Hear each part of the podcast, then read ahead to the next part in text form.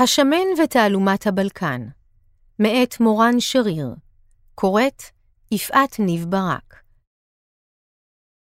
הוקלט על ידי הספרייה המרכזית לעיוורים ולבעלי לקויות קריאה. עריכה טכנית, שלומי גילר. בסוף יוני השנה נפגשו שני יריבים ותיקים בבית משפט השלום ברחוב שוקן בתל אביב. האחד, גבר קרח ורחב כתפיים, בחולצה משובצת עם שרוולים קצרים, השני בעל שיער מטולטל שעל ראשו קסקט. את פניו מסתירה מסכת קורונה, וצמוד אליו תיק שחור גדול. שניהם ממושקפים. השניים ישבו כשלושה מטרים זה מזה ולא החליפו מילה. הם נתנו לעורכי הדין לנהל את ההצגה. הצדדים הניצים דיברו ברוגע וקולם הדהד בין קירות האולם הקטן. השופט רונן אילן חזר באיטיות על דברי הפרקליטים כדי להתאים לקצב האצבעות של הקלדנית. הוא שאל שאלות ענייניות, ולבסוף חתך לשורה התחתונה. איך בכוונתו של אדוני להתקדם? עורך דינו של התובע השיב, לקבוע דיון הוכחות. הצדדים פתחו יומנים וקבעו להיפגש שוב בינואר. התובע והנתבע קמו והלכו לדרכם, מבלי להחליף מילה. הם היו חברים, שותפים עסקיים ולבסוף יריבים שמצאו את עצמם מתנגחים בבית המשפט, ולא בפעם הראשונה.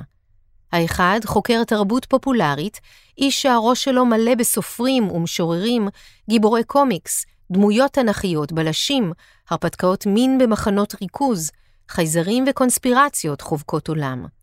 השני הוא איש מודיעין עסקי, מומחה לריגול סייבר ומשקיע נדל"ן, שתחום פעילותו במזרח אירופה. הדיון הקצר בבית המשפט בדרום תל אביב לא הסגיר את היקף היריבות ביניהם, שהגיעה עד קצה הדמיון, והולידה האשמות הדדיות הכוללות סיפורי ביון ונוכלות בינלאומית, שהשתרבבו אליהם ולדימיר פוטין, הבונים החופשיים, ומתקפות סייבר הרסניות, שבסופן בירת בולגריה עולה בלהבות. זה התחיל ב-2015.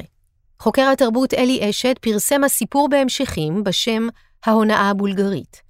אשד חשב להפוך את הסיפור לרומן גרפי, אך לאחר שכשל בגיוס המונים, החליט להמשיך לפרסם פרקים בהמשכים במגזין האינטרנטי שלו, יקום תרבות.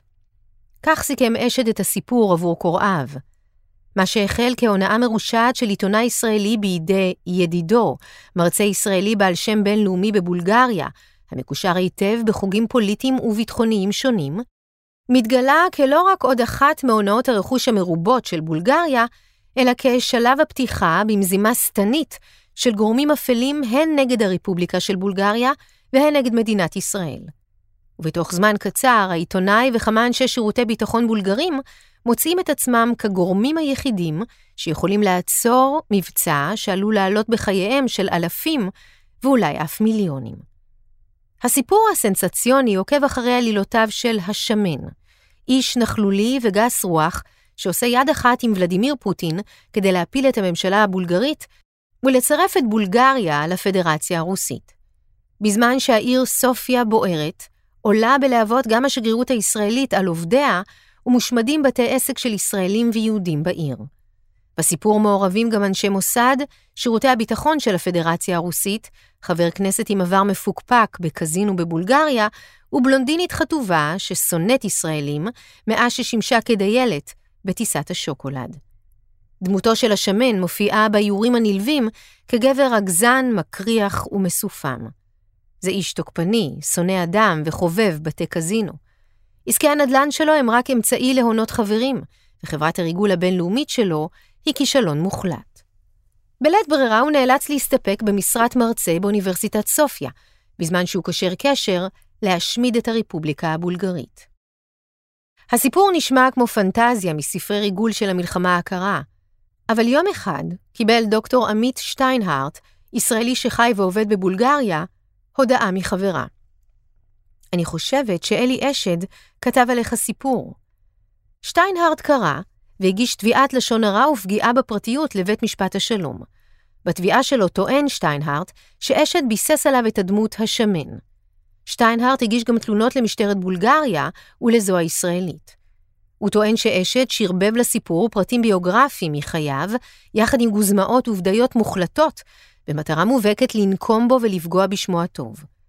בתביעה הוא טוען שאנשים זיהו אותו בתור גיבור סיפורו של אשד, ועסקאות שעמדו לפני חתימה בוטלו בשל הקישור הזה עם סיפור המתח הבדיוני.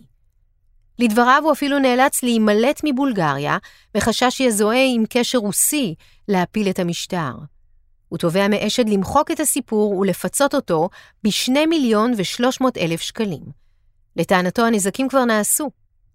אשד מכחיש מכל וכול, וטוען שהדמות היא פרי דמיונו. בית המשפט ייאלץ להכריע.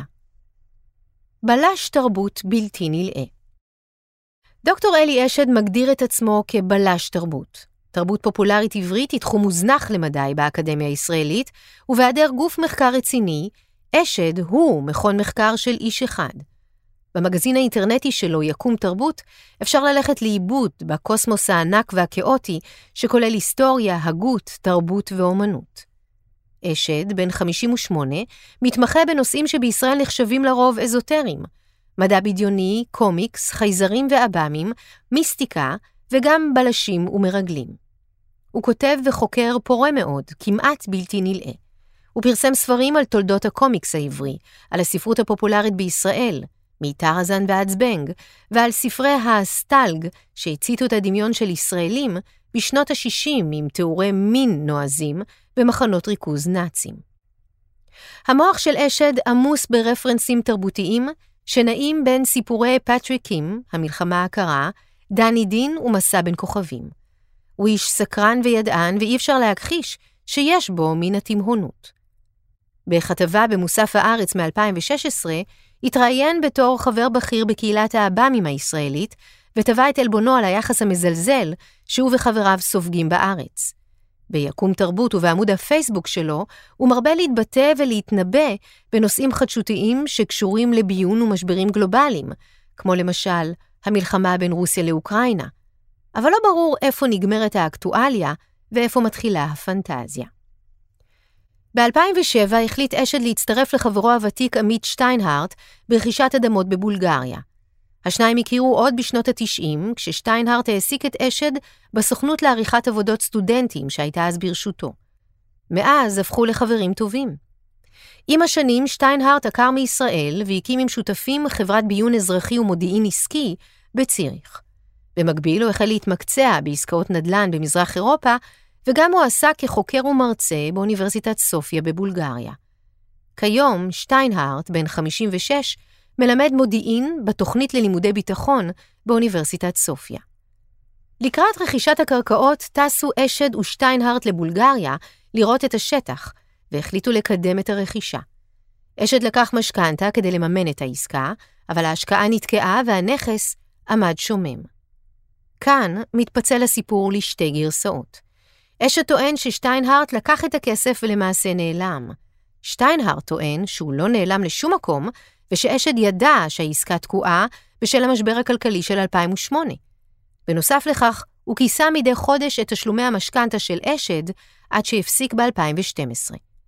השניים החליפו האשמות ומיילים זועמים, וב-2019 העניין הגיע לבית המשפט. אשד תבע את שטיינהארד על כמיליון שקל.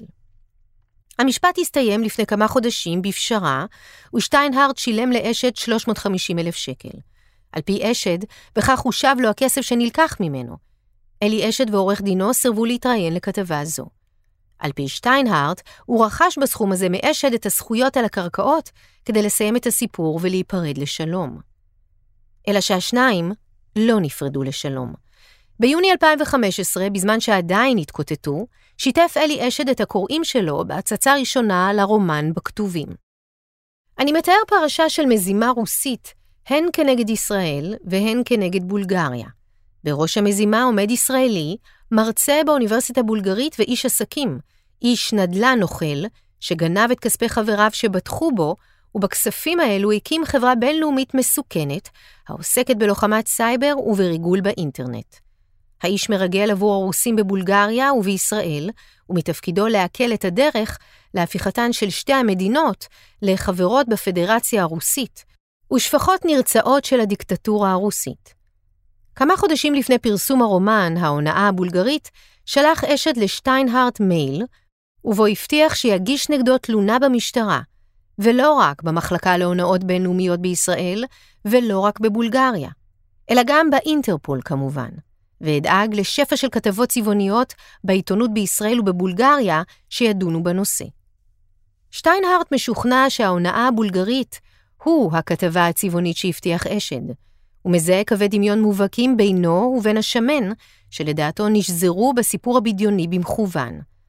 הדמות שיצר הנתבע בספרו היא של ישראלי המלמד מודיעין באוניברסיטת סופיה, משקיע נדל"ן בוורנה, ומתמחה במודיעין באינטרנט. נכתב בכתב הכתביעה. למעשה התובע הינו האדם היחיד באירופה העונה על נתונים מדויקים אלו.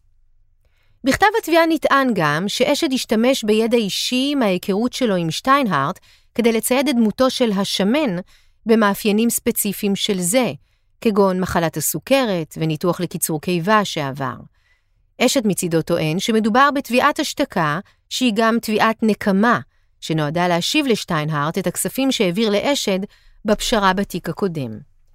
הוא מתעקש שהסיפור דמיוני לחלוטין, אם כי שואב השראה מאירועים חדשותיים, וגם ניבא כמה מהם, וכולל דמויות אמיתיות כמו נשיא רוסיה פוטין. בכתב ההגנה לתביעה שהגיש באמצעות בא כוחו, עורך דין מתתיהו ברוכים, מצהיר אשד בפני בית המשפט, כל דמיון בין אחת הדמויות בספר לבין התובע הוא מקרי בלבד. אין צל של ספק כי יש בעולם לא מעט אנשים הסובלים ממשקל עודף, וביניהם בטח נמצא רבים הסובלים משלל מחלות, כגון סוכרת, בין אם מאוזנת ובין אם לאו, התובע לא התייחס לכך בכתב התביעה. בנוגע לטענת שטיינהארט, כי הוא האדם היחיד באירופה העונה לתיאור הדמות בסיפור, משיב הנתבע אשד בכתב ההגנה. יואיל התובע לספר לבית המשפט כיצד הגיע למסקנות המופרכות. איזה מדגם ערך על הישראלים השוהים באירופה? באילו שנים? מה ההגדרה של התובע למילה אירופה? כיצד ערך את המדגם? מהי קבוצת הביקורת ושאר הנתונים הסטטיסטיים הדרושים כדי לכתוב סעיף כה מנותק מהמציאות, כפי שנכתב סעיף זה. אשת טוען כי הוא מכיר לפחות אדם נוסף שמתאים לתיאור הדמות, ישראלי, שמרצה בבולגריה, וניתן לטעון לכאורה שדמות השמן מבוססת עליו. בתגובה לטענה אחרת, עונה אשד לבית המשפט. באמת התובע ראה יותר מדי סרטים, וטענות התובע הוא מסכם כך: התביעה ההזויה, המופרכת והדמיונית, שאולי יש לה מקום בסיפורי עלי בבא וחבורתו, אך בכל הצניעות היה עדיף להימנע מללדת אותה. בהתייחסויות פומביות שונות, מדגיש אשד שההונאה הבולגרית הוא סיפור מתח בסגנון פרדריק פורסייט, נשיא על הכוונת, ואיאן פלמינג, סדרת ספרי 007. הוא מקפיד לציין שהדמיון של השמן לידידו לשעבר שטיינהארד קלוש ביותר. לטענתו, השמן מבוסס על דמויות כמו פרופסור מוריארטי, אויבו של שרלוק הולמס מספריו של ארתור קונן דויל. דוקטור מאבוזה מסרטי פריץ לנג, והעבריין הבינלאומי דימיטריוס, גיבור ספרו של אריק אמבלר. אלא שהטענות של שטיינהארט ועורכי דינו לא מסתכמות בקווי דמיון בינו ובין השמן. בכתב התביעה נטען שאשת פעל להטות את תוצאות החיפוש בגוגל, כך שיקשרו אוטומטית בין השם עמית שטיינהארט להונאה הבולגרית. לטענת שטיינהארט ועורכי דינו, רועי טיבי ורוני שטיינהארט איתן, מדובר בהוכחה ברורה לכוונת זדון. אשד מכחיש בתוקף שביצע מניפולציה טכנולוגית שכזאת, וטוען שאין לו הידע הנדרש לביצוע פעולות כאלו.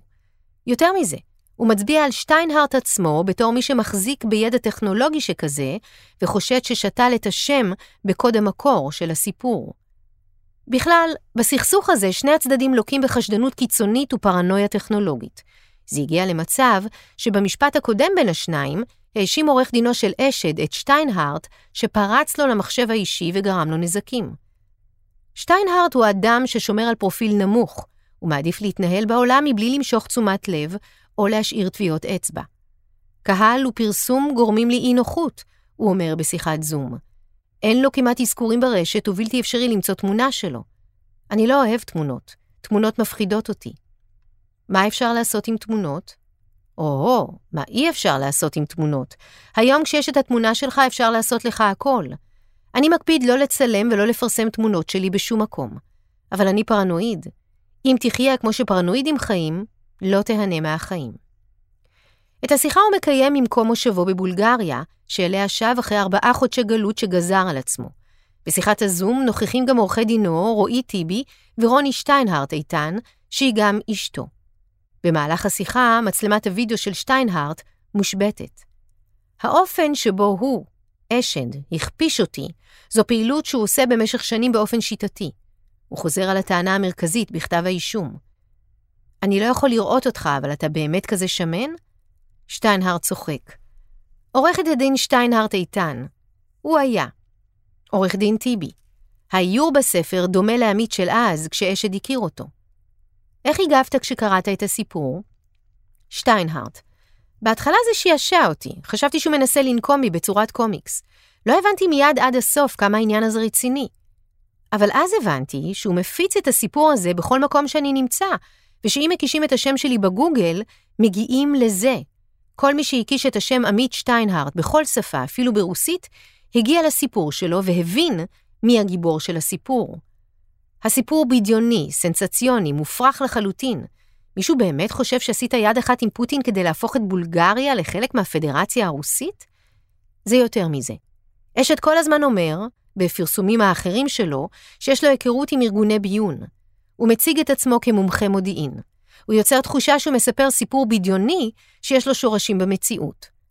הוא אמר, נכון, זה סיפור בדיוני, אבל בקריצה הוא רומז בעצם שיש דמויות שפועלות עד היום. הוא אומר שהסיפור מתבסס גם על דברים שקרו במציאות. תראה, הוא חוקר תרבות. הוא למד לא מעט על התרבות הבולגרית ויצר קשרים עם אנשים. הוא כותב את זה כך שאוזניים בולגריות יחשבו שיש פה בעיה. שטיינר טוען שאשת שיחק על הפרנויה הבולגרית מהביון הרוסי. לכתב התביעה הוא מצרף עותק של התכתבות ארוכה שקיים עם אדם רוסי בקשר לעסקת נדל"ן שאמורה הייתה להיחתם ביניהם. המשא ומתן התקדם עד שבן שיחו העיר שהוא נתקל בסיפורו של אשד והחליט לבטל את העסקה. במכתב אחר שמצורף, ידידה בולגרית כותבת לשטיינהארט. זו בולגריה, מדינה שבה כולם רוצים להיות סוכנים, וחצי מהם רוצים להיות סוכנים כפולים. זה לא צחוק. במדינה שבה כולם וונאבי סוכנים ומרגלים, אף אחד לא יתייחס לספר כזה כבדיוני. באמת נאלצת לברוח מבולגריה? שטיינהארט. סטודנטים שלי התחילו לכתוב. זה המרצה שלנו, הוא מתאר את המרצה שלנו. כשפרצה המלחמה באוקראינה, אשת פרסם את הסיפור שוב ושוב.